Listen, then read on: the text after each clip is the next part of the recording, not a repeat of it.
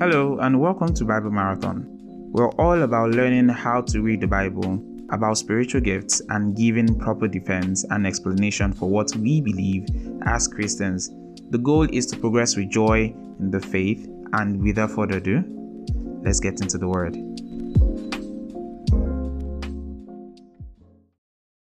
All right. So, anyone wants to share real quick before we move into the business of today? Okay, I see Mo's hand. And I see that there's a chat. Let me respond. So, Vicky says, I learned that although it's true that Christ is coming soon, we are also getting closer to meeting him in that won't be here forever. I love that. Um, so we should face priorities. Please, we should place priorities on the most important things. Very, very true. And um, I'm sure that is from the sermon, Don't Waste Your Life. Very beautiful sermon. I was listening to it coming back today. All right. So, and for those of you who are wondering what that means, I mean, if if Jesus is coming soon, that's true. And we've been hearing it for so many years, and it seems like, okay, where is this Jesus that we've been saying is coming? He's not here yet. But reality is that even if he's not where someone is coming for sure, Jesus is coming soon and you are in a sense coming to meet him and that might happen bef- you know before he returns that means you could die on the way and um, i mean I, I heard the statistics from from um um what's his name oh dear lord i like your dress JSC. um and your necklace as well um it was from ray comfort he said um 100% of people on the earth will die. like he just wanted to get people's attention that that is one shot at statistic. Like everyone is bound to die. If if Christ tarries, you're going to get to a certain, certain age, and that's it. You know. All right. So Faith learned the importance of transparency in her walk with God. There's no need to form because he knows us truly and he's able to help us overcome our weaknesses. I like that. I like that. So I'm seeing the whole consistent theme of vulnerability before God. Um, by do you guys go to the same church by any chance? Okay, because that sounded so much like what TLC said. Yeah, so that's beautiful. Um, Mo, sorry, I, I totally forgot. Mo, please, your hand was up and I forgot to ask you. You share what you learned today. Okay, so I went. I learned at church today. The one I went to here, like when I went to church today, was um, it's only Christians that are anticipating the com- Jesus Christ coming back that are going to be caught up during the rapture, mm-hmm. and that like it's not about like just saying you're a Christian. Like you have to be looking forward to eat. To, I almost said heat. God forbid. looking forward to eat, right? Like you cannot. Yeah and it comes like being serious about the things of God, like comes church, some mm-hmm. meetings, mm-hmm. being intentional about like growth, right? And also showed me some scriptures that I never saw before. So yeah. You wanna you wanna share those scriptures? This Bible marathon, we like scriptures if you don't know. uh let me see. Let me see if I remember it completely. Okay. So I think it was Second Timothy 4 verse 1. Let me Did either Second Timothy 4 verse 1 or First Timothy. Second Timothy 4, verse 1. Let me see. Hmm.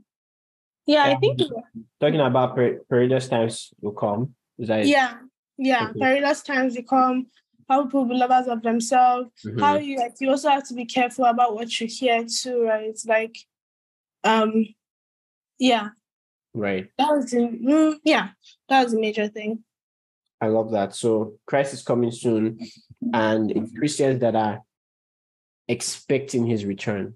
And that's actually something I've been, you know, thinking a lot more about. Like the fact that the Christian's response to the coming of Jesus Christ should be one of desire, earnest expectation, pun intended.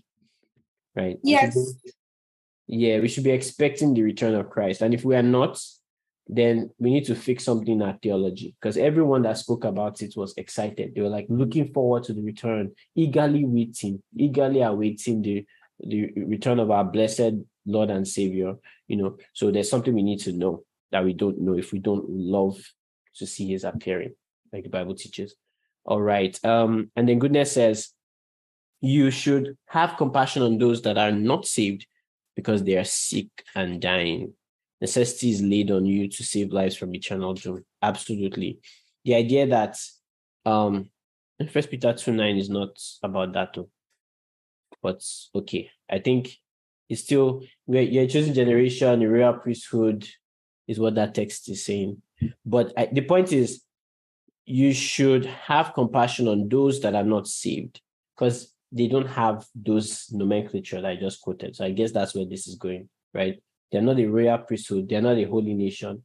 Peter would say in the next verse, you were not a people, but now you're a people. So the people, you know, who are not saved are not even considered as people. Like it's just like they, they don't have the life of God in them.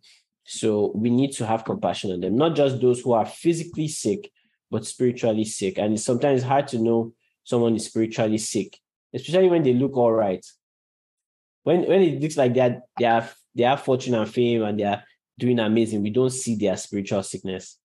And we have to be able to to recognize that people who have don't have Jesus don't have anything. In fact, this I heard this from Pastor first, but it's from St. Augustine. He said, He who has everything but has, does not have Jesus has nothing. He who has nothing but has Jesus has everything. And then he says, He that has Jesus and nothing is not better than the person that has Jesus and everything, something like that. Basically saying that Jesus is the is all you need. And if you have Jesus, you have everything. Um, amen to that. So thank you all for sharing. Um, those were beautiful points. I think we should start making this a practice just so that you know it's not just you go to church and then you don't, you know, you don't remember what you learned. That's that's that's failure, you know. If his hand is up, you want to share? Yeah, thank you, P. Hi guys. Um so I am the local church I attend here where I live in uh, Maryland. We've been doing a series on the Holy Spirits. Our pastor titled it To the Unknown God. I think he probably based it off Acts, I think it's Acts 17. So and I've and I've loved the series. Um, but today, today was one of those days where you know when you go to church, you're supposed to hear like a message, but then the Holy Spirit just has his way and things just don't work out that way. So um we started worship. I would say that me personally, eh, about 10 minutes into worship, I knew that hmm, this is not going to be an ordinary Sunday, you know. And then once you start seeing people lying on the ground, crying, disclaimer, I actually cried during worship today. But don't tell don't tell anybody that is not here on this call. I'll disown you guys. I'm joking. Um, but yeah, so it was mostly worship. I think so. I know two things first thing, I was reminded again, you know, when the spirit has his way, there's almost like a spontaneity that, you know, obviously we want to have, there should be order in the church, there should be, you know, teaching and all that. But sometimes the spirit is just like, let me just do my thing. You guys just continue to bask in my presence, so to speak. So I was reminded of that. Um, I was also reminded that obedience to God most of the time is not going to make sense because as we're doing worship and worship was like maybe 40 minutes in, I already felt the spirit telling me, go and agree with this person in prayer, go and pray for this person, go and pray for this person. I was like, ah. so yeah, it was it was a beautiful day. It was just one of those Sundays where the spirit just had free reign. Um, but our pastor, Pastor Victor, he did like give a short charge, like an encouragement. So um, mm. you know, just going back to John, when Christ promised the disciples that, you know, it is better for your sake that I depart. But don't worry, don't be afraid. A mm. helper is coming for you, which is the Holy Spirit. Mm. Um, then, of course, going back to Acts with Pentecost, when the Holy Spirit descended and the disciples got power and boldness. Mm-hmm. Um, then he led an altar call, and yeah, it was it was a beautiful, beautiful day. Awesome, awesome. So, and and, and honestly, I, I pray sometimes that I would have would have would see more of those kind of services because you know there's very it's very important to come to a meeting and know that yes the word of god is going to be taught but sometimes you just you know wonder what the early church meetings were like. You know the apostles didn't have any notes per se you know sermon notes or anything. They would just come and share what jesus told them. Just imagine what that kind of service would have looked like. So they gather there's food and then one of the apostles stands up. Men and brethren. That's literally what it was like. You know, Lord Jesus, our Messiah, who did this, this, they would tell them everything. And then maybe sing a hymn because Jesus sang a hymn, right? He sang hymns. So they would have sung hymns and then, you know, greet each other with a holy kiss. You know, I, I can just imagine what the early church meetings were like. And so over time, you know, it's like, okay, the apostles are no longer here.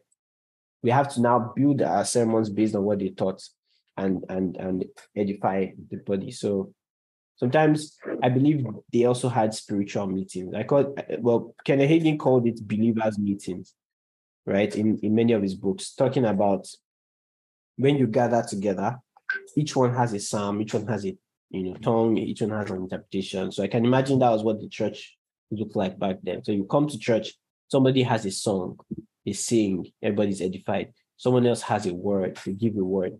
You know, that's what church looked like. And then the person who was meant to teach mainly would now take on, you know, the, the job of teaching. At other, other services, it was not one teacher, because each one of you has what? A doctrine. That's what the Bible says. So there'll be somebody who will share, and another person will share, and they all say amen, you know, and to all agree. And then so the judges will also be there, like the apostles will probably be there and judge what is being said and make sure it aligns, you know. So there was that communal sharing of the word of God together. So there was that's why there was never the opportunity for a one-man hero worship system. It was not something that was a big issue. And when it was even going to be an issue, Paul was like, ah, some of you are of Apollo, some of you are of Peter, some of you are. When did that start? Is Christ divided? Because everyone should be doing something. Apollos, you know, planted, Paul planted, Apollos watered, God gives the increase. We are all working together. That's how it's supposed to be, you know. Um, and and so because of that, I think that's kind of like what today is going to look like, because that's the vibe. The vibe is we're all going to share because we've done a beautiful job. I, I I hope we've done a beautiful job of just showing you first of all the importance of evangelism, the fact that we've been called to evangelize all right, that it's not something for the strong, it's not something the weak should run from. It's for every believer, it's not for the pastor, it's for everyone on the pews. It's God's call to share the truth and the good news of the resurrection of Jesus. Like it's something to be happy about, something to shout about, something to share. So we built that foundation initially, right? And then we went further to talk about um that was that was adventures in evangelism. Then we moved forward to talk more about like specific questions difficult questions people have you know when when tackling christianity. Um and we spent a lot of time just discussing that with my brother um sir daniel. How many of you were here? That was such a great time you know where we just had a beautiful conversation talking about the origin of man um, like how do we know there's a God? A lot of questions along those lines. So I know some of you are like, where's the recording? We're going to upload it very soon. It was recorded to a computer that we need to get, you know, that the, the recording off. So we'll get it out for everyone to watch. I think it was a really good time. So I also want to remind us of something we learned because I know many people have not been consistent like that this month. And I know a lot of people have been so busy with so many things. So, you know, that thing where you turn on your phone and then you cover the camera so nobody will know that, you know, someone just did it now. I'm not going to expose the person. But like you enter the Zoom, you cover the camera with your finger because it's automatically going to be on. I don't want them to know that. Can see you. Anyway, we saw you. All right. So welcome everyone. Um, like I said, what are things we've learned? We've learned that in this theme of mission possible, it's not a choice. We get into the mission like Ethan Hunt from Mission Impossible, and we have to get the job done. We just have to. And then I told you that it's a call of trust. God trusts us. It's a big deal for God to trust us with this powerful message that can literally take someone from death to life. And God calls you to be, in a sense, the Avengers, you know, doing that work that God has really spent everything that He has. He gave His only Son. So your job is to tell what He did, right? And we talked about the fact that it's not only a call of trust, it's a call to trust, meaning you're not always going to have it together. You're not always going to have the right words. Your life may not even be aligning fully with the message you are preaching, you know, and that should not be a hindrance, rather a challenge. Because I said this, and someone on YouTube actually commented this that evangelism is a game of trust. Ultimately, when you are sharing the message, you are trusting God with the results. You are not supposed to trust like yourself or your eloquence or your ability. That's not what saves a person. It's still the Spirit of God. And you are participating. We talked about you being a what? A co-laborer, a partner together with God. That's what you are when it comes to evangelism. You're a partner together with God. So God wants to get people saved. Hello, it's not just you. Right? You're not the person that really loves the world. All right. God so loved the world. You need to realize that it's on him and he just wants you to be a part of it. So don't be too afraid to do that. And then we we went to talk about some misconceptions about evangelism, right? Your lifestyle can preach the gospel. And we said that's a lie. All right. Your lifestyle does not preach the gospel. In fact, sometimes your lifestyle might be a hindrance to the gospel. Even when you are the most holy, righteous, you've not done anything wrong, you don't use curse words, nothing bad can be said about you. That can be a hindrance to the gospel. And you may be wondering how. Well, morality is not the gospel. That's why. So people may look at you and say, uh, this level of holiness is unachievable. And mm. instead of hearing that you are, a, you are a deep sinner that Christ died for, like you are really the worst of the worst that God had mercy on, and now you are being sanctified by God's Spirit. That's why you look and act the way you do, right? You don't see that. So you need to share that message. So don't be part of the community of people that keep shouting, preach the gospel, use words if necessary. That is that is wrong. That is not true. Preaching the gospel is using words.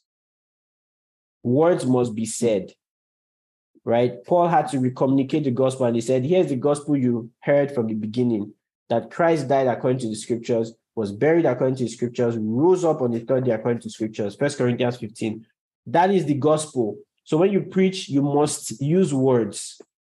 And your conduct might bring people to you, but when they come to you, let them know for a fact hey, I'm not saved because I'm good. I am good because I'm saved. God sees me as righteous, not because I'm perfect, but because He is perfect and He has done the work. So when you preach the gospel, remember you want to communicate truth, not experience. And this was another issue we discussed. You know, a lot of people they want to lead with their testimony, and testimonies are good, but that's not the most powerful way to save people. Testimonies are not the power of God to salvation, it's the gospel. So when you are sharing eh, your mess, the message of the gospel, you may have the tendency to say, "See, I was once like you, but here's what I did. I used to smoke, I used to drink, but Jesus changed my life." Now, is that a good thing to share? Absolutely. But if that's all you are sharing, it's a problem. Don't lead with your testimony, except God leads you to do that. But we never see that as the case with the disciples. Whenever they preach, they just go straight to the point hey, Jesus is glorified. Jesus is the one we are here for. And then maybe it gets to a point where people are struggling. You cannot say, okay, come, let me share what my life is like now. So, you know, there are some ministries on um, on YouTube. I know some of you may know the Delafe testimonies. Um, you know, beautiful stuff. You hear some of those testimonies, they blow your mind. They're like, God is working, you know. Um, there's even this other one, um, Healing with Maria, really good one. So talking about people who have, you know, struggled with addictions and different like, you know, sexual abuse and how God just re, you know, reformed their lives. Those are good things to share, but that's not the gospel. But someone can hear it and still say, oh my shell, and still say, oh my God. You know, someone may even be in that situation and feel bad, but there is a sorrow that does not lead to repentance. The Bible differentiates sorrow and godly sorrow. Godly sorrow only comes as a result of the preaching of the gospel. Sorrow can come to anyone. Someone can go to AA and be free, but they are not saved.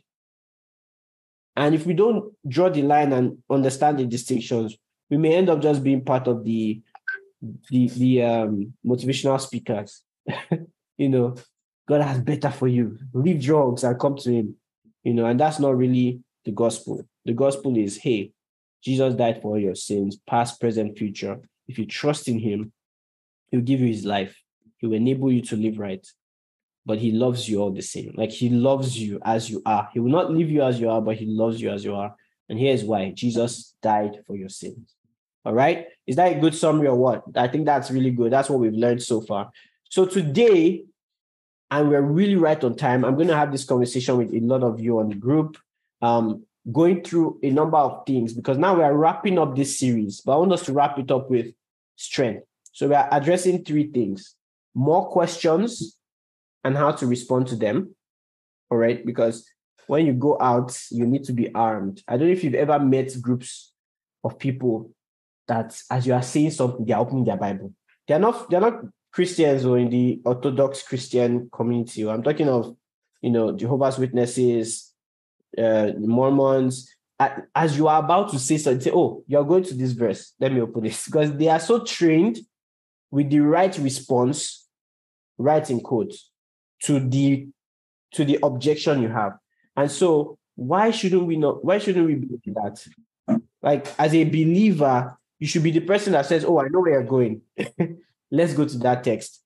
You know and and it's such a beautiful thing to be always ready to give an answer. First peter 3.15 is the is the is the um you know standard text for what we're doing this month.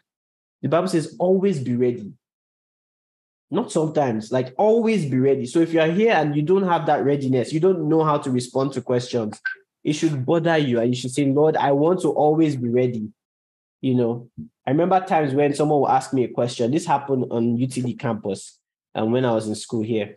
And I, I was, you know, I was practicing this thing. So I walk up to someone. I had an I had an umbrella, it was raining. So I re- walked up to a guy who was at the corner waiting for a bus. I said, Oh, where are you going? He said I was going to the math building. I said, Oh, I'm going there too. I lied. I was actually going to go a shorter route, but I was like, Oh, I could take that part. So I said, I'm going there too. Have an umbrella is big. Do you want to come? Said, oh yeah, sure. So we went together, and that's how I started talking to him. Like, hey, what school? What grade are you? What's up? Like, what year? And we started talking. And I started. I said, are you a person of faith? Like, do you believe in like a world beyond this one? He said, yeah, nah, everything is right here. You know, I was like, oh, why? Why do you think so? Like, why do you think that's the case? Like, have you not ever wondered that there might be anything outside? So, well, scientists have, you know, struggled really hard, but I, you know, and he was talking like someone that was really educated. So at that point, I was like, oh my God, I've entered one chance because this person sounds like he knows what he's saying. I don't know anything. So and I now said, well, um, I actually believe that there is a God. And then all of a sudden he switched his mood. And I said, well, um, and you know, I think we should all believe in him because he's yeah, at that point I lost my train of thought. I did not know how to say anything, and I was really learning these things for the first time. So he now said, how do you prove it? How do you prove there's a God? Because you will see there's a God, someone else will say there's no God. And how do you prove it? I have more proof that there's no God. What's your proof? I was stuck, guys. I did not remember. I, I didn't. Well, at that point, I didn't know cosmo, cosmological arguments. All the things we learned last week, I did not know anything, right? And many times, I wish I could play it back. Like I wish I could go back to that time. How many of you have ever felt that? Like you just want to go back and, and fix the mistake. Imagine if he had said, "Oh, there's there's no God." I'm, oh, are you sure? I think there is a God, and here are some scientific arguments to prove it, even from Charles Dawkins, you know, or like I could let's say Charles Dawkins, sorry, um, Richard Dawkins, and some of these guys. And I would have been more prepared to give an, an answer, but I wasn't. And so the whole point of telling you that story, because that conversation didn't go anywhere, I had to let him go to his class and I just went sad. And I said, Don't worry, next time I'll do better. And thank God I said that. Thank God I didn't say I'm not doing this again. You know, but when you get to that point in your life, let this be a challenge, right? This experience we have now, that they make it a point of duty to tell yourself, I will have a response. There's no question anyone wants to ask me about the faith. I will train myself to have a response. And if I don't have the response, I will have something convincing enough to make the person think. Because not all the questions you have an answer to, that's just almost impossible, except you're Frank Turek. That, that I don't know how that guy does it. he just knows how to respond to everything. Or someone like a Ray Comfort, like he's on the he's in the heat of an argument, you know, and they just say something and he's like, oh no, no, and just answers. I'm like, how? So people are especially graced for this, but I think everybody should be able to answer basic questions. All right. So challenge yourself. Challenge yourself. All right. Just make up your mind that you're going to learn. You're going to learn apologetics. You're going to learn how to answer questions. And people will find you as a resource, a powerful resource for, for the gospel. You know, so that's something to pray about and something to plan for, train yourself for. All right. So that was the first thing, right? The first thing I said is we're going to answer questions together here, some questions. The next thing is we're going to talk about tips, practical tips. Many of us are shy, right? We're very shy. We like to be in our own space. And the whole idea of evangelism scares the heck out of us. So, how do we step out? What do we do differently? Right. So, we'll talk about some of those steps and those tips.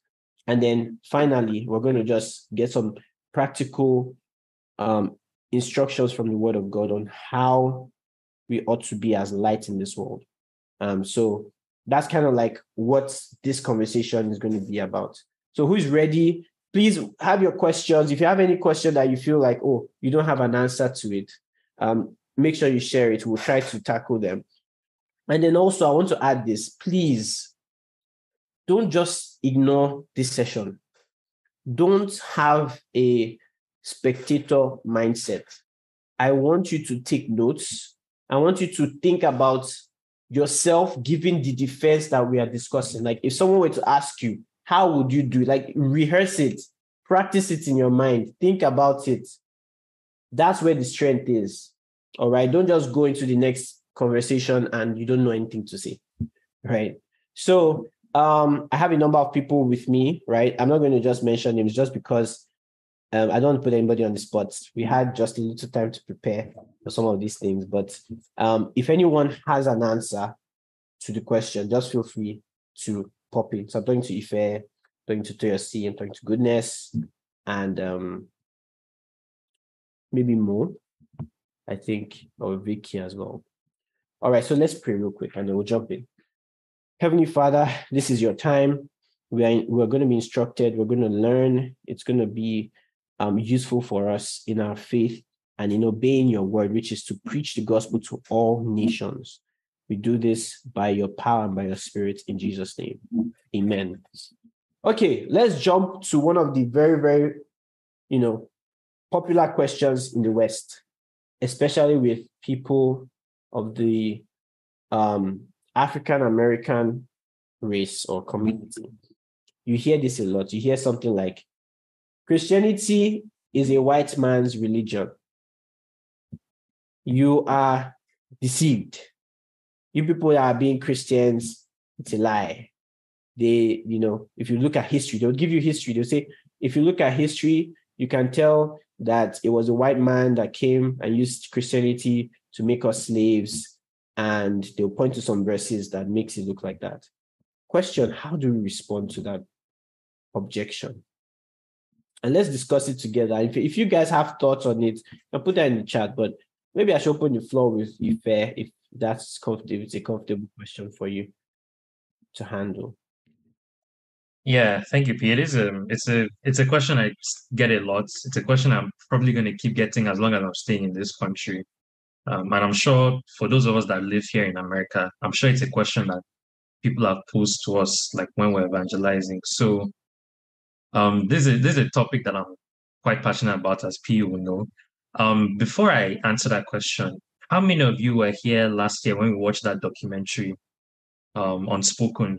I know P was here. Does anybody remember that documentary? We watched it last last summer, actually. Um, so what I would say, if you haven't watched that documentary, please, please go and watch it. It was so well done. The research, the panelists that were there that spoke, um, some people that we know, like for example, I, I remember Jackie Hill Perry spoke in that documentary. That documentary could answer that question for us, and it's so much more. All the resources there. So and you can watch it for um for like you can rent the, the documentary now like online, so Amazon Prime or anything. So I would say that's a good resource. But um what I would also ask, so if someone was asking me this question, like, you know, ah, if you're believing a, a, a, a fake religion, like is Europeans and um, Oyibo people that invented this religion is not real. What I would, the first thing I would ask them is that why do you think that way? Because what I've come to realize, as more and more people have asked me this question over the years, it kind of stems from two things. Either, I mean, and you know, P will probably agree with me on this. They either they've not done their research, which I would say is 60% of the case with people who ask that question, or it could stem from you know trauma with racism. I feel like that second um, aspect is one that we don't consider because you know here in the us blacks have been through a lot. You know we don't need to get into most of us know the history of like blacks in america. So um, and a lot of them who actually left the faith if you research that like the reason why they left they just they'll tell you that oh the racism just made them feel like ah, this this cannot be a religion for black people like it doesn't make sense so I would first start with asking them, you know, which, you know, where where do you feel that brought you to that conclusion that is a white man's religion? Then from there you can now give a response. You know, if they say that, oh, it's just the research that they've done, I would be like, you know, if you do more research, you'll find that that's totally not true. There's documented history of Christianity all over the world, you know, especially in Africa before it reached Europe and America. So that's one. But if the person is saying, you know, is from maybe that past experience of experiencing racism, especially in the church, then your response would probably need to address more of the person than the facts. And the reason why I say that is because you're no longer dealing with an intellectual issue, you're dealing with a heart issue. So the person is dealing with pain, is dealing with trauma, you know. So that would be, I think that would be um, how I would approach it.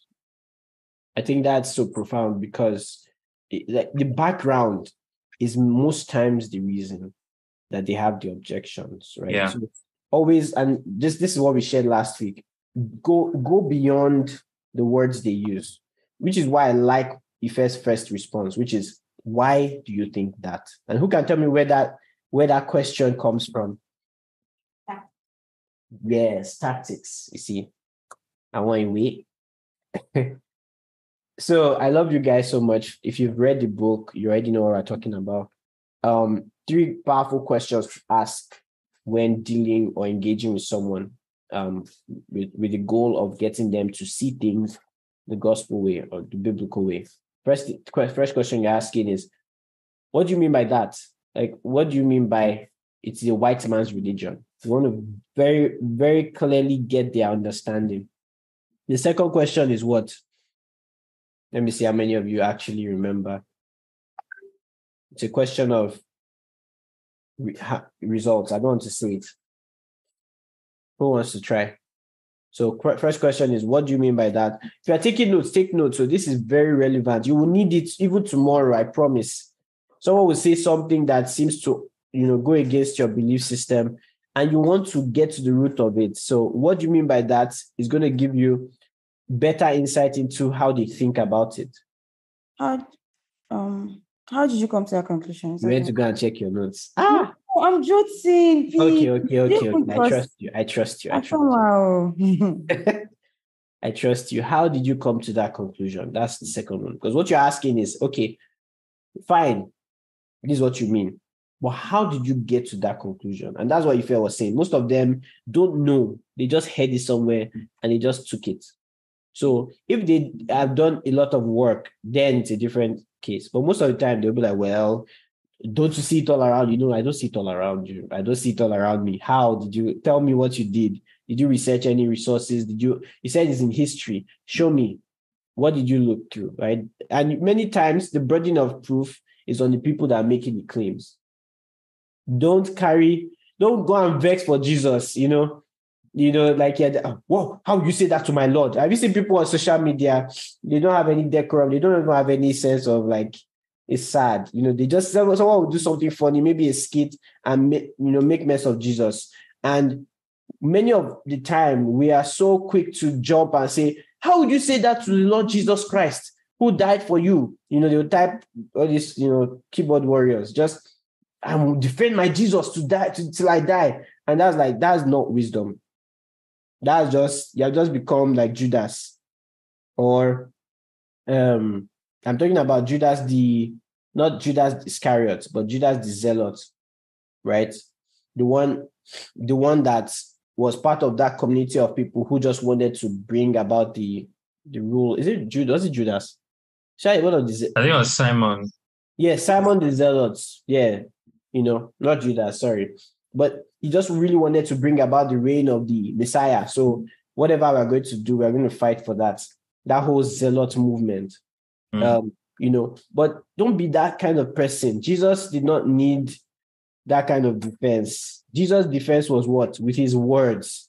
They will come and they will say, Are you the king of the Jews? And you will give them a response. So your response needs to be tactical and wise. So instead of you going out there and saying, ah, when you see someone clearly objecting to what you say you believe, first ask them, what do you mean by that? Let me get you straight. Then, how did you come to the conclusion? Like many times, they don't know what to say next. All right. So your approach should show wisdom. And then finally, the last question is along the lines, it could be any way like this, but it's it's along the lines of um, have you ever considered dash? So instead of coming with, well, since you've you've not done enough research, let me give you my research. No, you still want to come from the place of I'm a questionnaire.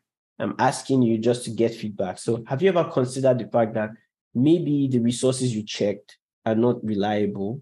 Because here are the tests of reliability, and you teach them things you know, right? So that approach is so important. And you don't need to be a, a, theologian to know how to do this. This is basic stuff. And you know what I found out? Sorry, I'm going on a tangent here. What I found out is that you don't only use this approach for gospel conversations. They are as effective with any kind of conversation. So if, if it's an idea you have about something, maybe doubtful things, you know, some of you know what I mean by doubtful things if you've been to our Bible study you know, issues where someone might be on one side of the fence, the other person believes this, but at the end of the day, it doesn't affect the core of the Christian faith. If you're on those kind of conversations, well, you can use the same approach. What do you mean by that? How do you get to your own conclusion? Have you ever considered this other side? You know, it's a beautiful way to to carry out an argument with grace. So just to add to some of the things that Ife has said, and maybe open the floor for anyone who wants to contribute as well when you say a white man's faith, what do you mean by that, right? Because what what makes it white? Is it are you saying that it originated with white people? And if they say yes, then they've blown it because the, the Bible clearly was not in a white like in fact, for the most part, most of the people mentioned are more African, Middle Eastern, like trace it, trace it to your map. These people are not you know, white in any sense of the word. You know, there were Africans in the Bible. In fact, I don't know if you've ever, re- you remember the list of the people that they said call and appoint them to be deacons. You know, let the apostles focus on ministry, right, and to the prayer, uh, to prayer, and to the um to the study of the word. And so they called. Who did they call? Philip. They called Stephen. One of the names of the people there was Niger. N I G E R, which actually translates to black. You hear what I just said? So the, the guy himself, theologians will tell you, was a black man. So it's like, okay, there's a black man amongst the, the early church. We don't need to go too far. The Ethiopian eunuch. Where, where is Ethiopia? Africa. Moses, go back to the Old Testament. Who did Moses marry? An Ethiopian. so this thing, this whole thing, even not just Christianity alone, goes back, goes way back. All right. And by the way, Ruth, who was in the lineage of Jesus, was not an Israelite. You realize that? She came to join Naomi, and you know how the story goes. So the whole idea of um, Christianity is a white man's religion, nah. Thomas preached to um, the Ethiopian eunuch, like we talked about.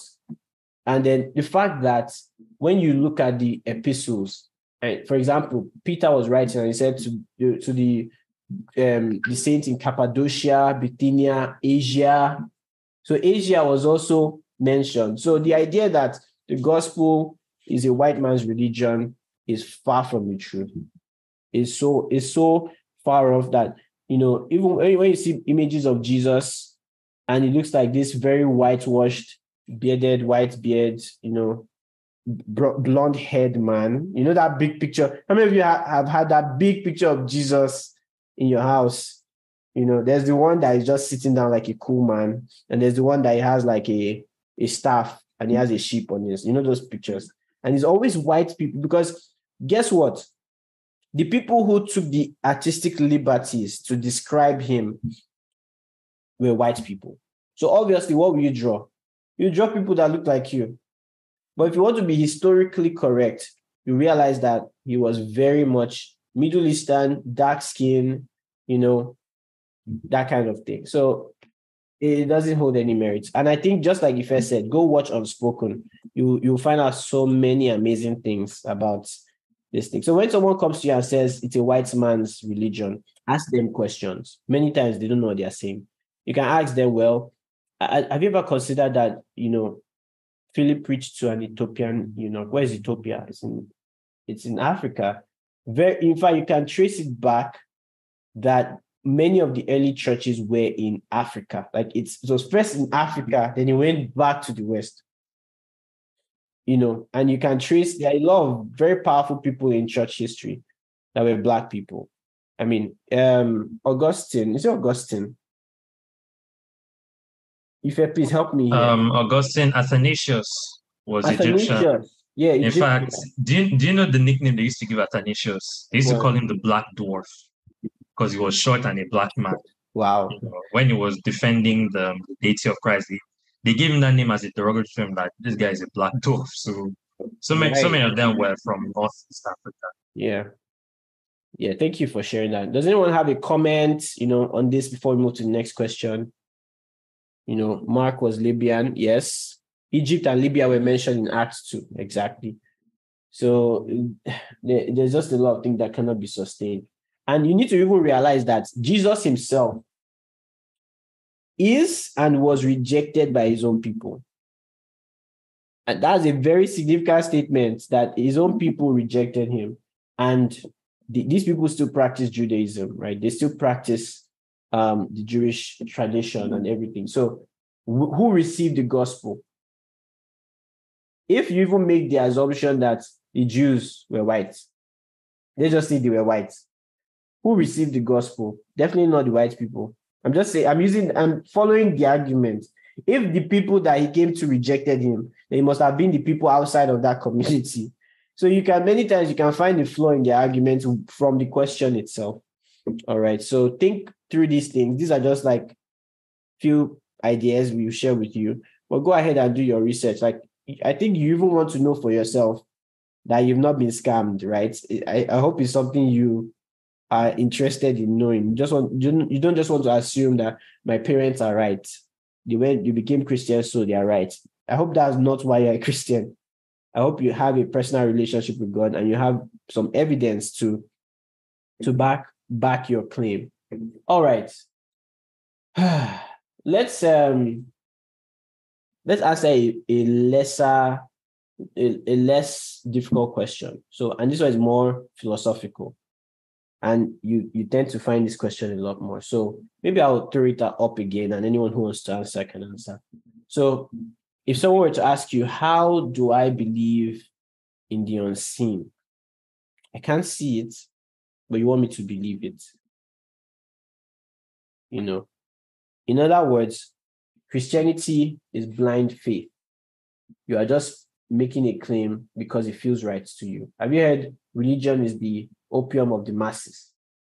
You've heard that argument. So, any question along those lines, how do we respond to them? Who wants to try? And everyone can get to say something. Okay, Mo, you can unmute yourself and talk about it. Okay, thank you. So, like when someone says that, how do I believe in something that is unseen? First of all, like uh, one good way to see it is that there are a lot of things that I believe in that's unseen, right? Like, for example, gravity. When you want to fall, maybe you fall down from something, or let's say you throw something down, you don't see gravity happening, but gravity is still happening. So you can't be like, oh, that's not true, right? Or let's say that, or they believe that, okay, this thing is not like you say that, oh, this thing is recorded in the Bible and things like that. How do you believe that is true? How do you believe that these things actually happened? Same way, like in historical books, you have books that you read, right? You are not there to see whether it happened, right? But then you trust the people who wrote it. Why? Because you believe that their writing is accurate. Same thing with the reason why people believe in the gospel, people believe in Jesus, because there were people who witnessed his death and resurrection. There were people who witnessed all the things that happened. So, first of all, it's not everything that you see. You don't see oxygen, so you can't you can't come with that claim. Secondly, you can believe the reports of people that saw it, right? Because it's true. All right. Same way you believe in science books and things like that. I love that. I love that. Thank you for sharing that. I think I and I think some people just need to, you know, stay around more more often. There's just an energy that she has. It's beautiful to see. So here's the thing. When you have a question posed to you, and it's a principle I want to share with you. When you have a question posed at you, many times you need to look for the logical fallacy. There is always a logical fallacy almost all the time. So, for example, let me show you, let me see if you can detect logical fallacies. You have to look beyond what I say. So, listen to this statement I can't speak English. Why is that a logical fallacy? You just spoke. I just spoke English. so when I say I can't speak English, if you are focusing on the I, I can't speak English, and you don't zone out a bit to say, hey, hold up. You don't speak English, but you just said that in English. Many times, that's what a lot of people do. And you have to be able to find the logical fallacy. It's there, it's always there. So if someone says, How can I believe in the unseen? You have to step back and say, Okay, he's saying he doesn't believe in the unseen, but most of his life is based on unseen realities. He's breathing. He doesn't see the breath, but he's breathing. He's alive, just like what Mo did. And I think that approach is very important. Like, okay, you don't believe on the unseen. What do you mean by that? Do you mean like you don't believe in the mind because we can't see the mind? Or you don't believe in network because we cannot see network? You just know that I can call somebody in the US and I'm hearing them, but I don't see it, so it doesn't exist. So you ask that question like lack of sight of something, does that make it um you know unexistent? Like does the fact that you don't see something mean it doesn't exist? And then you just walk step by step to say well you're breathing. So and you you and you i'm sure you believe there is something called breath you know wind you don't see wind so that's a good way to start right and then you start going little by little to the real issue so when you say you don't believe in the unseen, what you are really saying is that you think we as Christians are making this decision based on our feelings, something that we don't see. Right? It's an unseen reality. We just want to step outside of reality. And that's the real question they have. So, who wants to kind of specifically respond to that? the aspect of Christianity is blind faith. You're a Christian because you're crazy, or you're a Christian because you're not scientific. How do you respond to that claim? You know, take some time to think about it. And if you're not on the panel and you want to share, please, that's the whole idea. We're meant to communicate, we're meant to share our thoughts. So if you have a thought to share, go ahead and unmute yourself. And if this is a question that is bothering you, you need the answer to this question. Is it blind faith that we're Christians? Are we just Christians because we don't have anything else? We don't have a sense of reality. Mm, okay. How I would answer this this way. Yeah. You know, that um the Bible is a historical is a historical book. Mhm. as much as any other book is. And we read the Bible to believe what we believe, but also other we have other evidences that prove that the Bible is true.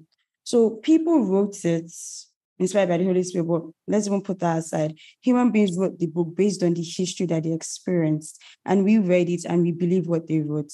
And the reason why we believe what they wrote is because there are evidences that support it. So if you're reading a historical book and it says that, um, for example, it maybe writes that America did this, and America never existed. It'd be hard for you to pick that book. It's just like a fantasy.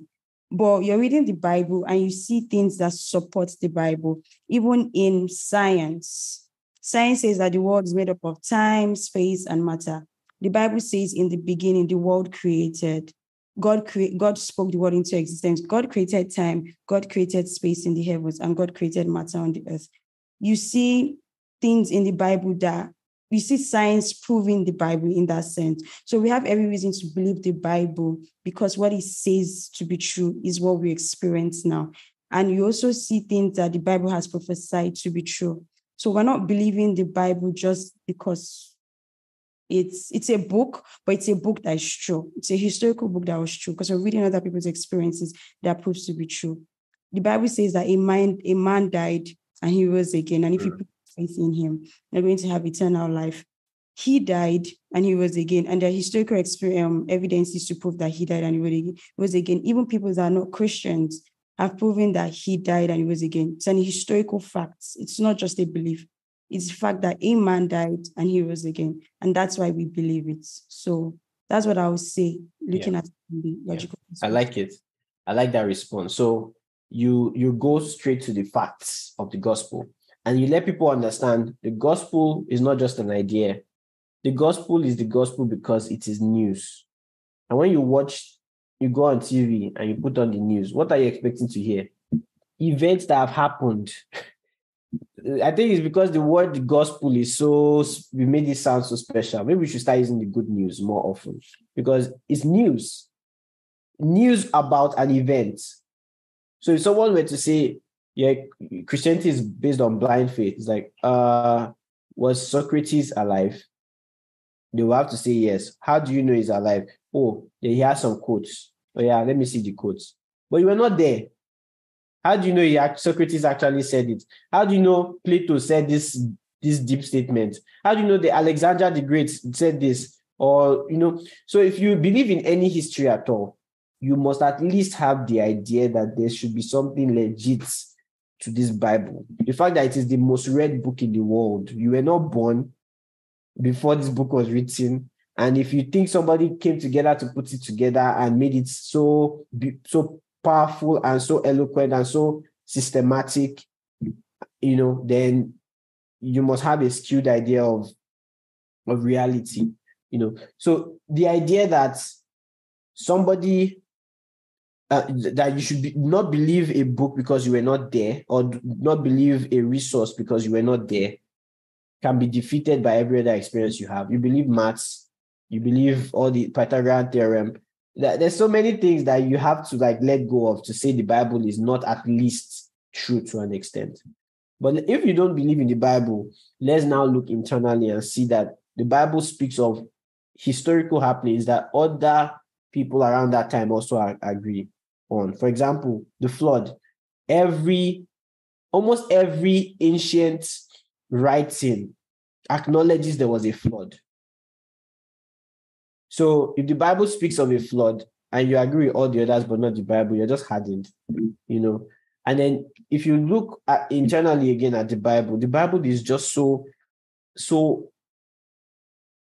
unequivocal. Like, so if it says something, it is consistent with that idea till the end. It's hard to find something like that, you know. So these are just some examples. This is like 0.5%. But when you come to the gospel and you look at the implications of saying that the Bible is not true, notice what you are saying. You're also saying that every New Testament account is not true.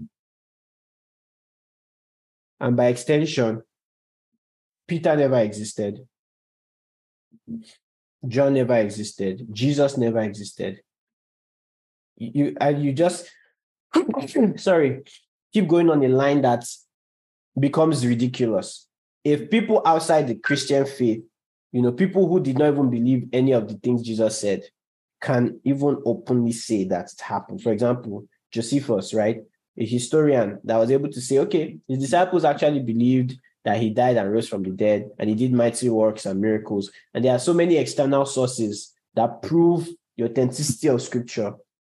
You know, it's we have enough evidence that we are not crazy people.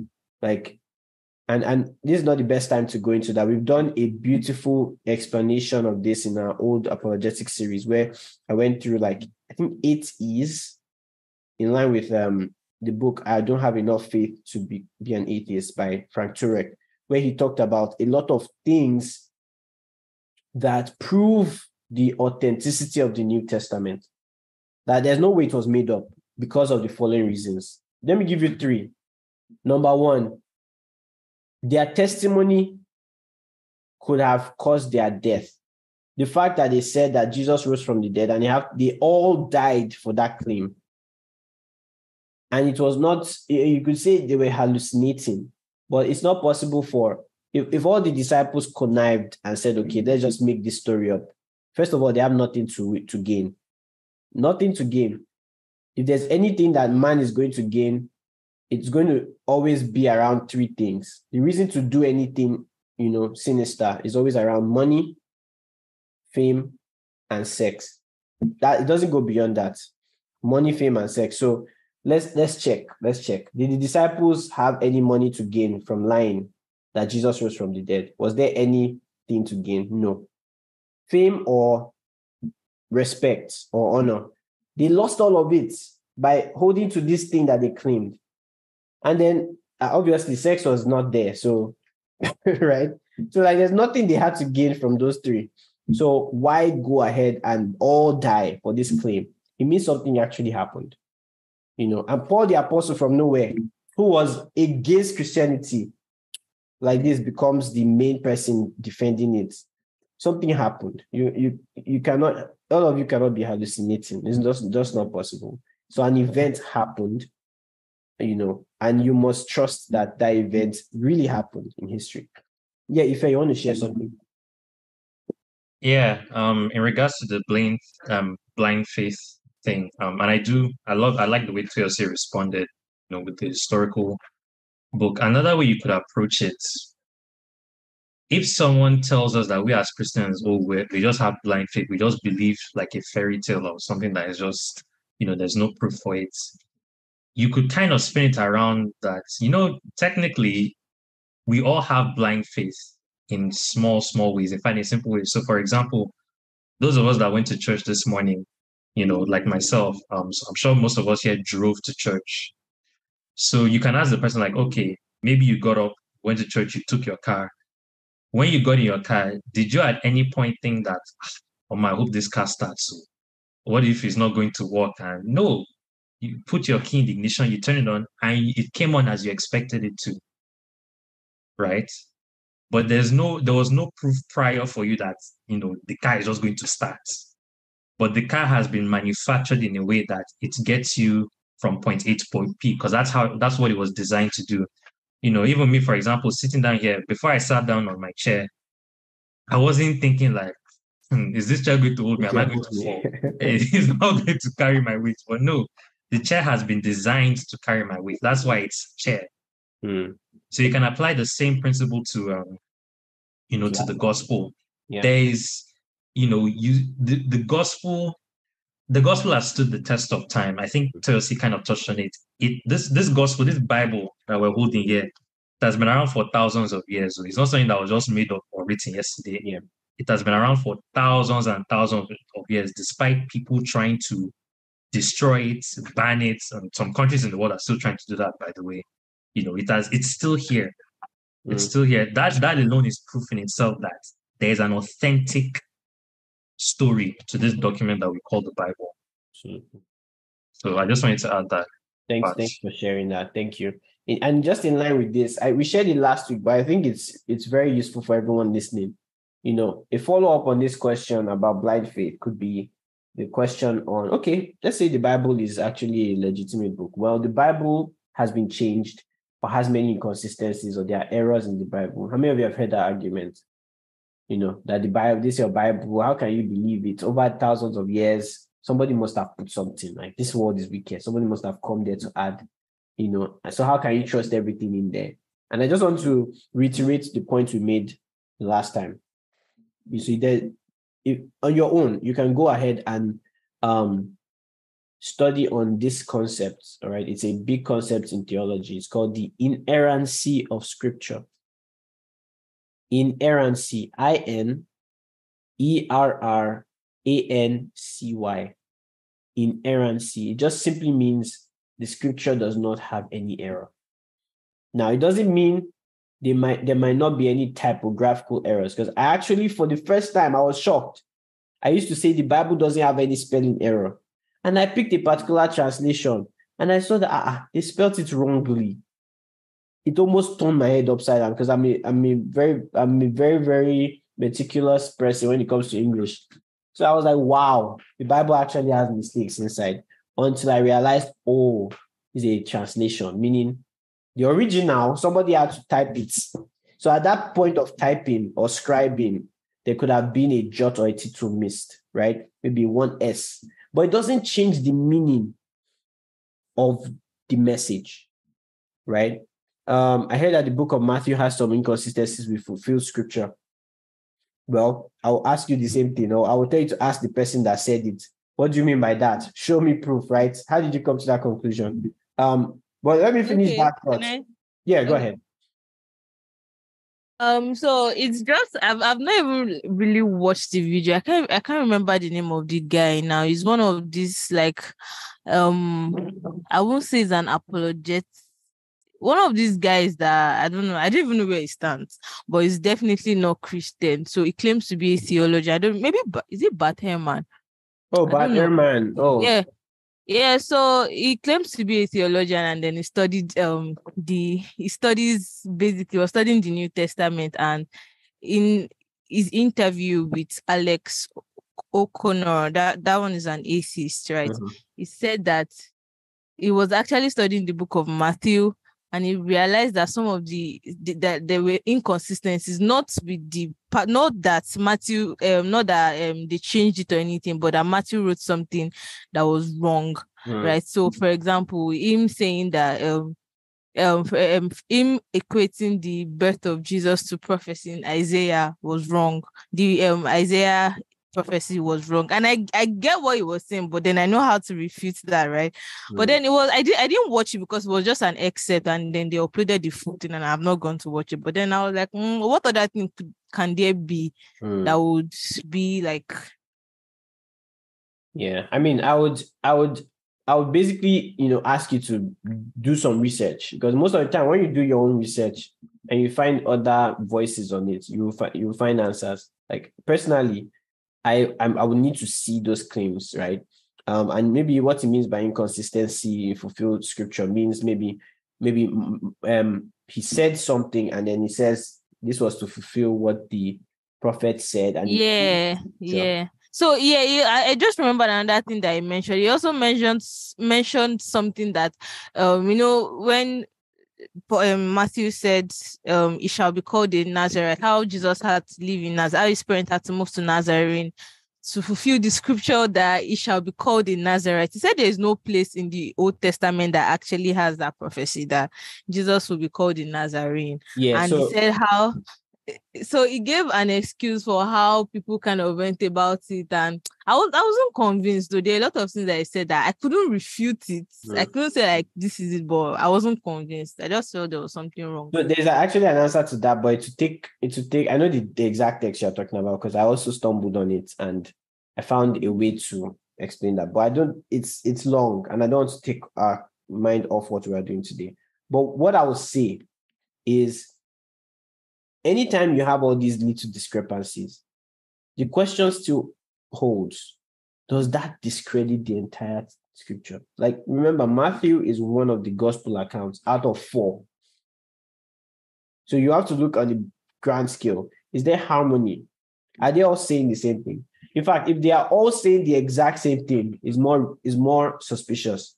If every single account Matthew, Mark, Luke, John looks exactly the same, then sorry, it's very likely that was made up. Why is that the case? If Modupe, Ife, and Toyosi witnessed a crime, and I call all of them separately and say, Tell me what happened. If all of them say the exact same thing and use the same words, what should I conclude as an investigator? They have talked to each other. They have planned. Do you get what I mean? Because how would you all know what to say and why would you all sound the same? But if I say Mo? You say, ah, he was wearing a baseball cap and he just grabbed the woman's purse. And then I say, ah, so you see what happened? Say, he was wearing a hat and he picked up the purse. Now, the main things are still there. The purse was taken, he had something on his head, but they said it in different ways. In fact, someone might observe some detail because of who they are as a person that the other person will not see. Right? So, all those things are very important. When you read the Gospels, you see that that's why it's called the synoptic Gospels. That's the theological term. Synoptic. When you bring them together, one story. Jesus died, was buried, rose from the dead. Every single epistle, um, every single gospel affirms that. So that's what matters to you as a Christian. All right. It's so important that you, you don't let the little minutiae affect you. Uh, minutia, sorry, affect you on that. Let me bring one question real quick. But I'm seeing Mo's hand up. So let me ask Mo to speak real quick. Mine Next is actually question question. Oh, okay, Mine go question. The gospel, like I've heard this before, that the gospel is actually news that is too good to be true. Right? In the sense Yeah. that you know that scripture that talks about how Apostle like I think he spoke about how like some of us they'll think we're fools for believing in this savior. Right. So isn't it the person's like choice to believe or not? You know, because even the Jews, they don't believe that Jesus Christ has like died and resurrected again. So isn't it their choice? Isn't the gospel actually that good news? Because when you think about it, Jesus Christ basically cleared your sins away. Am I wrong? I'm just asking. Now I'm trying to understand the question. The question is Is the gospel too good to be true news, or is it just good news? Like I've heard that they say it's too good to be true news. Is that true? Also, if someone like gives you that argument, like if they don't believe, isn't it them that chose not to? Because like there are some people that still won't believe no matter what. Okay, so two questions in one. Um, Yeah. I'll, I'll share my thoughts and then if I just add to that. I think I, I think I've actually had the same question that she's had before. I've thought about it. Okay, so quickly, just to answer that, when we say so too good to be true news, it's because of the the rarity of the word gospel in the entire Greek language. Like, apart from the Bible, the only two other textual sources that have the word gospel are two. That's how rare the word gospel is. So when you- like evangelion, you don't see it often. So when you see it, it's like ah, something big has happened. You know, there's good news, but there's very good news, and that's the idea of evangelion. So it's still good news by definition in the dictionary. But when you see something rarely used, you it kind of communicates that specialness of it, right? So just the way maybe give me a precious stone that is very, very rarely used or talked about, maybe onyx or and you know, like even some of you are like, what is onyx? You know, the fact that it's so rare and very rarely used, when I say it, it should spark your like interest. And that's kind of like what the gospel does. So that's the first question. The second question, I'll answer it with a text of, of scripture. Romans, real quick. Let me even I've not shared Bible today. Romans chapter um chapter chapter 10, verse 4. Mm, no, I'm looking for it's not chapter 4. I'm looking for where uh, I'm gonna just say it's it was not mixed in okay, Hebrews, Hebrews, Hebrews, Hebrews 4 to yes. Ah, oh, my Bible, I have to to brace up again. All right, so Hebrews 4 2. Look at this text.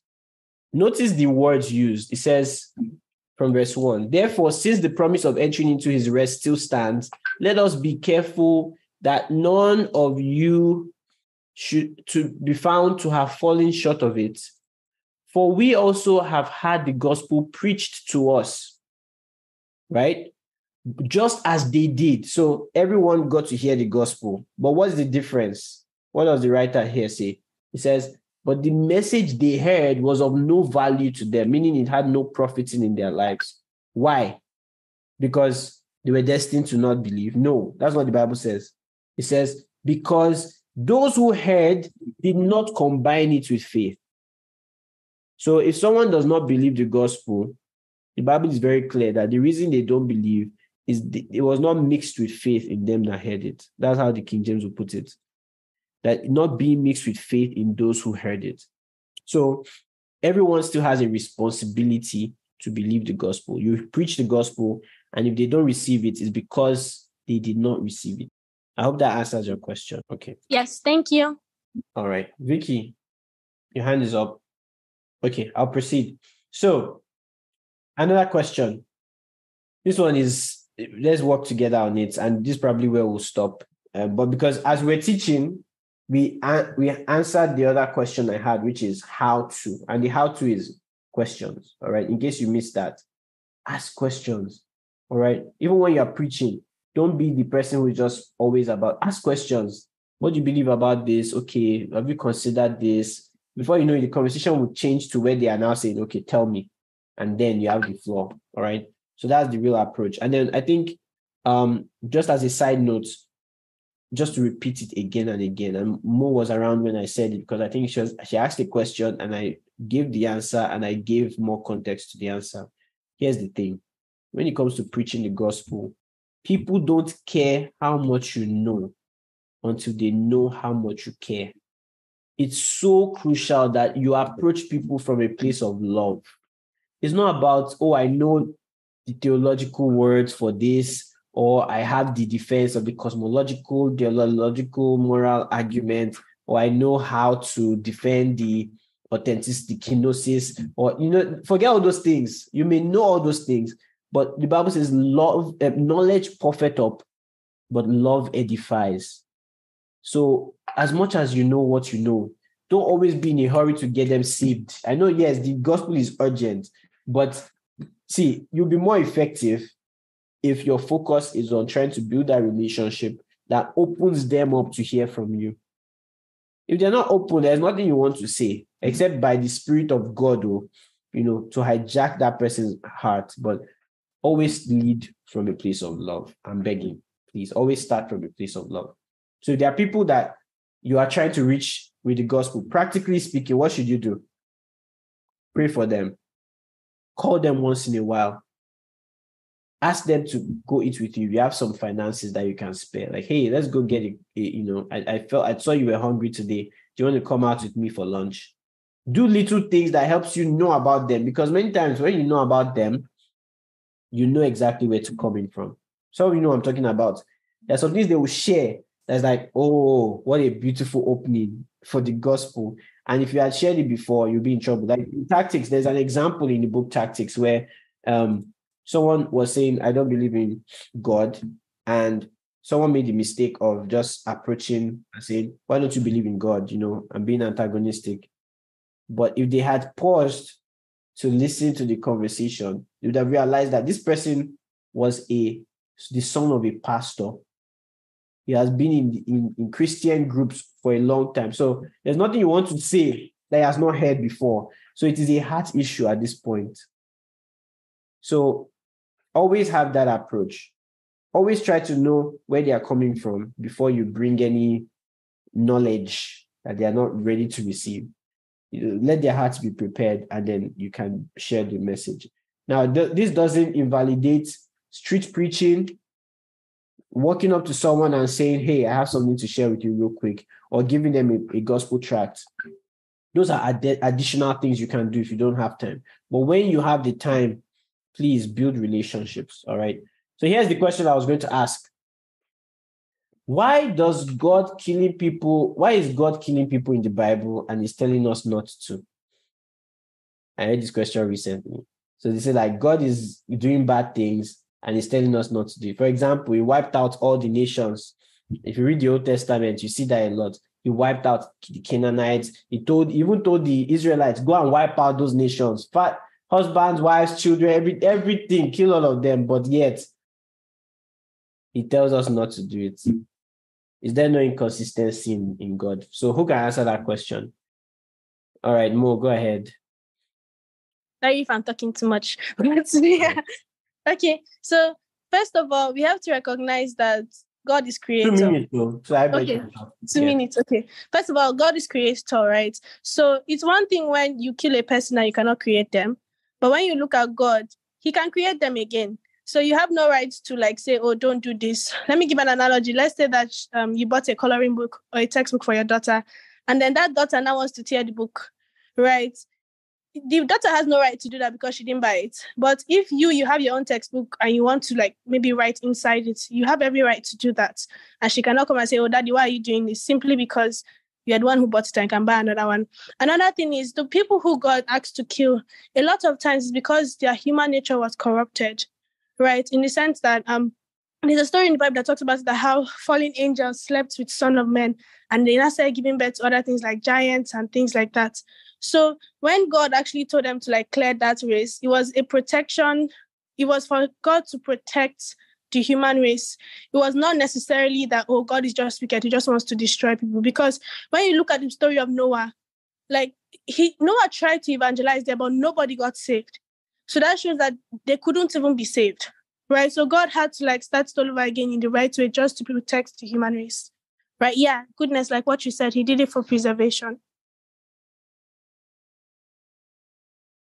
Okay, so I am um that that's a good response, but there are a lot of things there that we I would like us to actually study together because many of these things, for example, what you shared, I've heard it from Joseph Prince, all right, and he has a long teaching on it, talking about the sons of God and uh, all of that, and basically saying that it was done to purify the human race.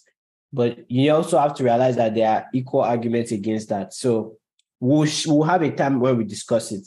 But I think based on what you explained right now, that's a good way to start. Number one, God is creator.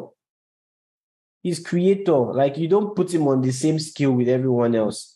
The fact that he's the source of all life means he can do what he wants with that life and not be a, you don't need you can't do anything. It's his choice.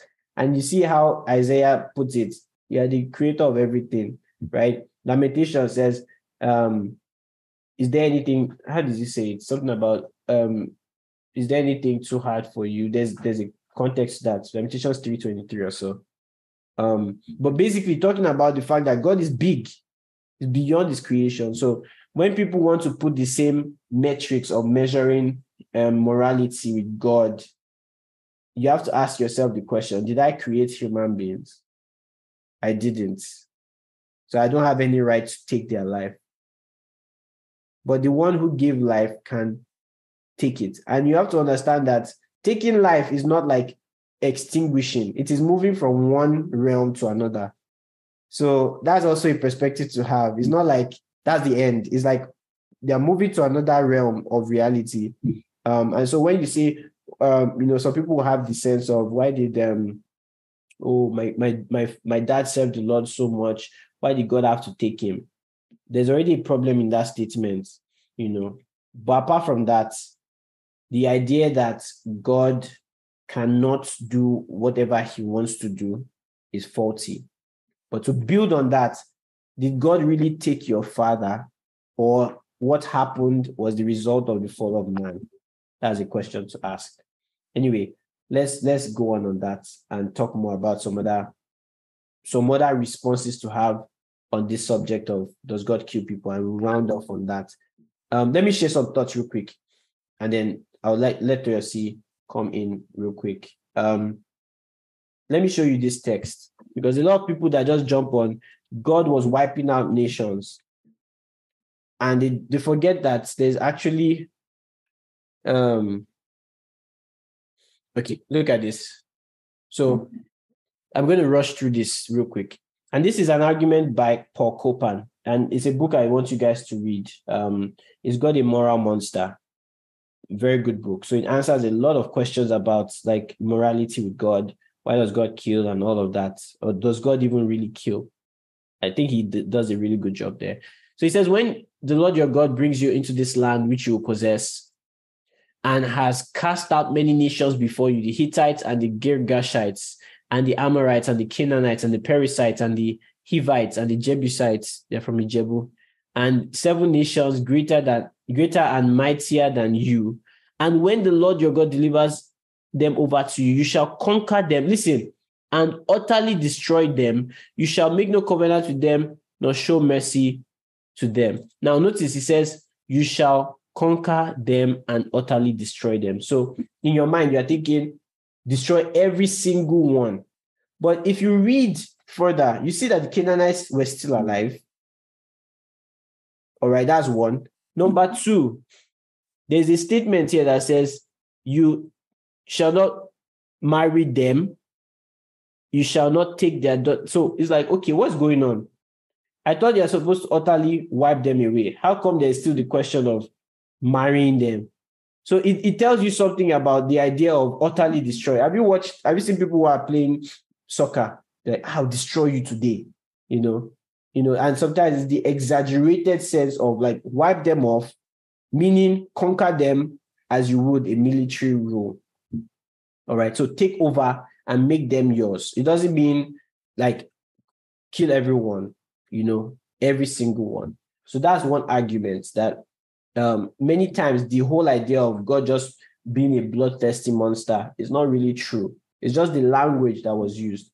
Also, a lot of these nations God said they should destroy were doing things very despicable, uh, bad things like offering children to Molech, which was a god. Like literally, they would they will cook their children. Uh, you have to understand how how depraved these people were. So when God was like ending them, you know, their just their their very existence in a particular region, it was a, an act of mercy, just like Mo said. Like it was an act of mercy um on on the world. Anything that it seems like God did, there was a reason for it, and you have to check the reason. It's like God taking out, it's like a, a, a surgeon trying to take out a you know fibroid or some growth so that you will survive. He has to cut through, and that cut might be painful. It may seem destructive, but you have to ask yourself, what is the end result of this thing? It's for survival, it's for protection. Someone said they also forget that God did to the Israelites what he did to those other nations. Exactly. So many times when the Israelites did what was wrong, God was fair and had all these other nations that hated him do evil things to his own people. And so you have to understand the God's sense of justice is far above ours. He's not he's not very nice to a certain group of people and hateful to other another group of people. He's going to respond as you respond to him. So putting the blame on God never doesn't get you anywhere. Let's just start from that. Like it doesn't get you anywhere. Okay, let's say you win. God is God. God is God and He can do anything He wants to. But we thank God that He's not what people claim He is. He's not a moral monster. He's not evil. Everything that He has done is good. And we may not see the full picture, but we'll see it eventually. There are a lot of things that you may get answers to now. Say, oh, wow, okay, that explains it. But there are some things that I promise you, we'll study together, we'll be scratching our heads. How did God do this thing? But at the end of the day, God is good. And that's what Jesus described him to be to us. And we have to believe that with all of our hearts, right? So um Toyosi, let me hear you and then we'll wrap up real quick. Um, well, they say you say yes, but I want say like he's God. So like that Mm. question is a problem. Like you saying that, wow, God told me to this. And God said, do not murder, not do not kill.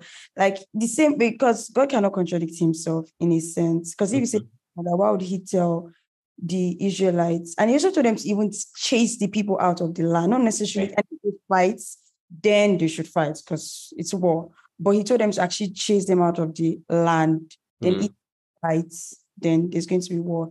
And if there's war, they're going to kill people. So God says, do not murder, not necessarily do not kill. Because if I'm in my house and someone comes and I'm trying to defend myself, Mhm.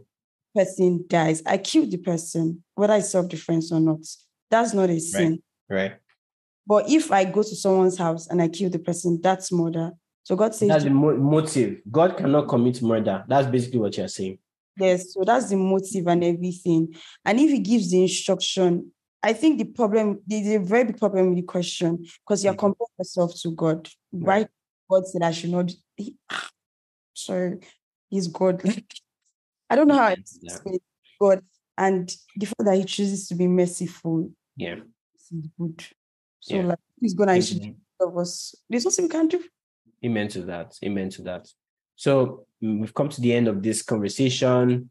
Um, th- this conversation should keep happening because guess what? We're going to always come with ob- get objections every single time, and must be ready to be faithful defenders of the faith. The Bible actually calls us to do that. So thank you all for joining us today. I wanted to just give you some insight into what next year is going to look like. I already have you know freedom to communicate that to you now, even though it's still early. Next year we're going to give a lot of attention to the old testament.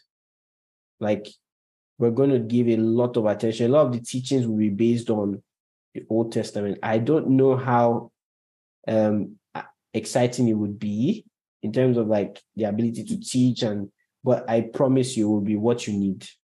All right? A lot of us are very comfortable with the new testament but very there are a lot of stories that you don't even know are in the Bible. I'm very, very sure. Like, wait, yes, eh, it's the Bible, you know, and then we'll not just read them as stories, we'll understand the implications of those stories, you know, to to help us.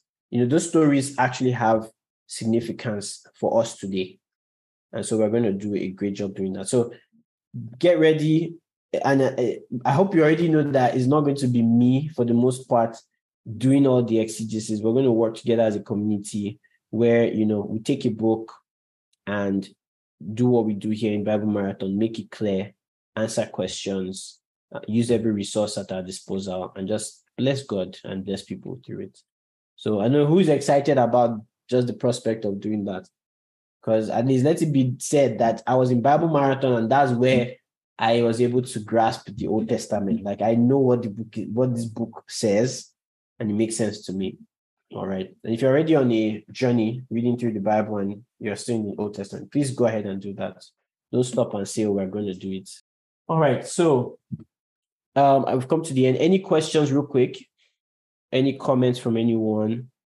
Feedback, real quick, as we round up this series. We're going to a new series from next week, next month. So get ready for that. It's going to be exciting, very exciting. So look look forward to that. Okay. No questions? All right, let's pray. Oh, Amaka has a hand up real quick. Hi, Amaka. Hello. Um, I wanted to ask. It's um on is related to evangelism. So I spoke to an Uber driver. I am pre- preached to him, Mhm. and he was like, "Oh, we prayed together," and he seemed to accept the thing. And I collected his number, and this was like in 2021. Mhm. Um, so I collected his number and said, "Oh, I'll reach out to you." Um, basically for discipleship in that in that light. Um, but he texts me later in the evening and says, "Oh, my family d- doesn't think I should be a Christian, and I don't think that you should contact me anymore, or something like that." Mhm. And I didn't know what to do. Like after that, I just left it. I don't know if I could have done something different other than just, you know, leaving it at that. My dear, the highest, this is my own personal opinion. I will pray and trust that God will have another person come his way because God doesn't depend on just one. Thank, thank God the laborers, you know, he doesn't say the laborer, the laborers. Um, he said, you know, Jesus said the laborers are few, the harvest is ripe. But you know what? Trust God. You've done your part, you've sown your seed. God's going to bring someone very close to him that will continue the work that you've started. Because sometimes when he gets to, if someone tells you, I'm not interested, Jesus himself said, Take your shoes, dust it, and go. so if Jesus himself says, Don't, it doesn't say barge into their house and force them to believe the gospel or keep sending them texts. You know, if they've told you, I would not appreciate it.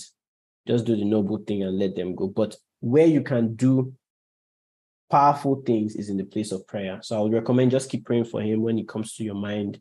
Pray that the Lord will send someone his way and that he will hear the same thing and believe the gospel and um, you know make the hard choice of counting the cost letting go of his family for the sake of christ like that's what you have to do especially if he's like in a very religious family that hates christianity you have to let go of real strong relationships he has built for the sake of christ that's a hard thing um very hard to do so god has to step in and help that's that's my answer there's nothing else you can do except pray and, and trust God.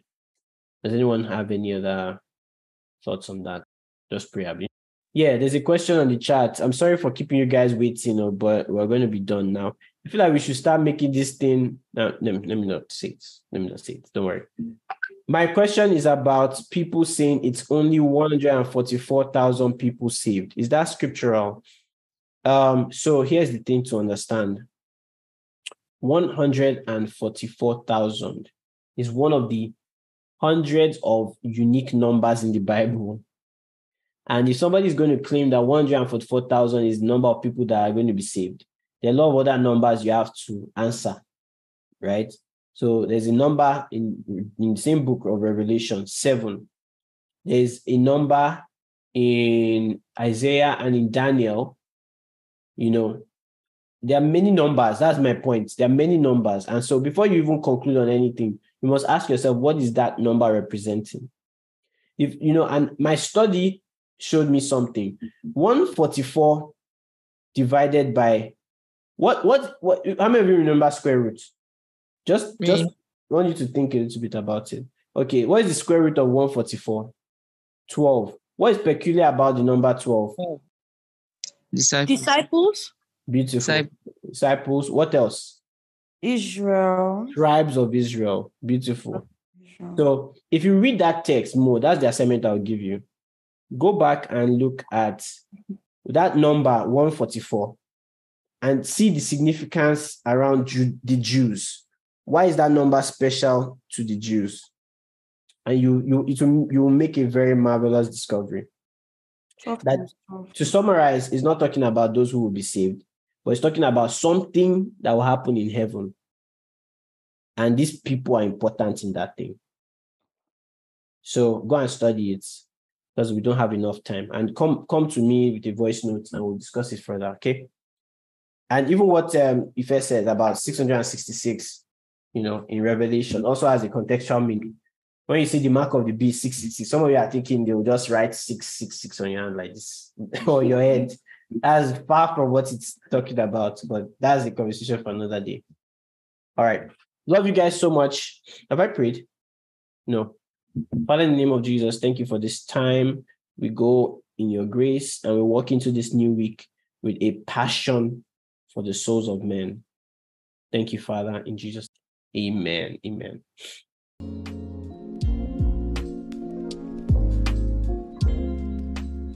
Hey there, so we've come to the end of this teaching session and we hope it was for you a teaching and an enlightening moment. We have so many other topics on our podcast that range from spiritual gifts to charisma to interpreting the Bible well and so many others. If you'd like to listen to any one of them, just look through our podcast catalog and find the topic that you'd love to learn. If you'd like to join us Sunday live on MixLR or on Zoom, all you need to do is go to our website, which is bit.ly forward slash BMG Live 4. That's the number 4. Or you can look in the description and you will find the link to the website there. We hope you have a blessed week and continue to grow and progress with joy in your faith.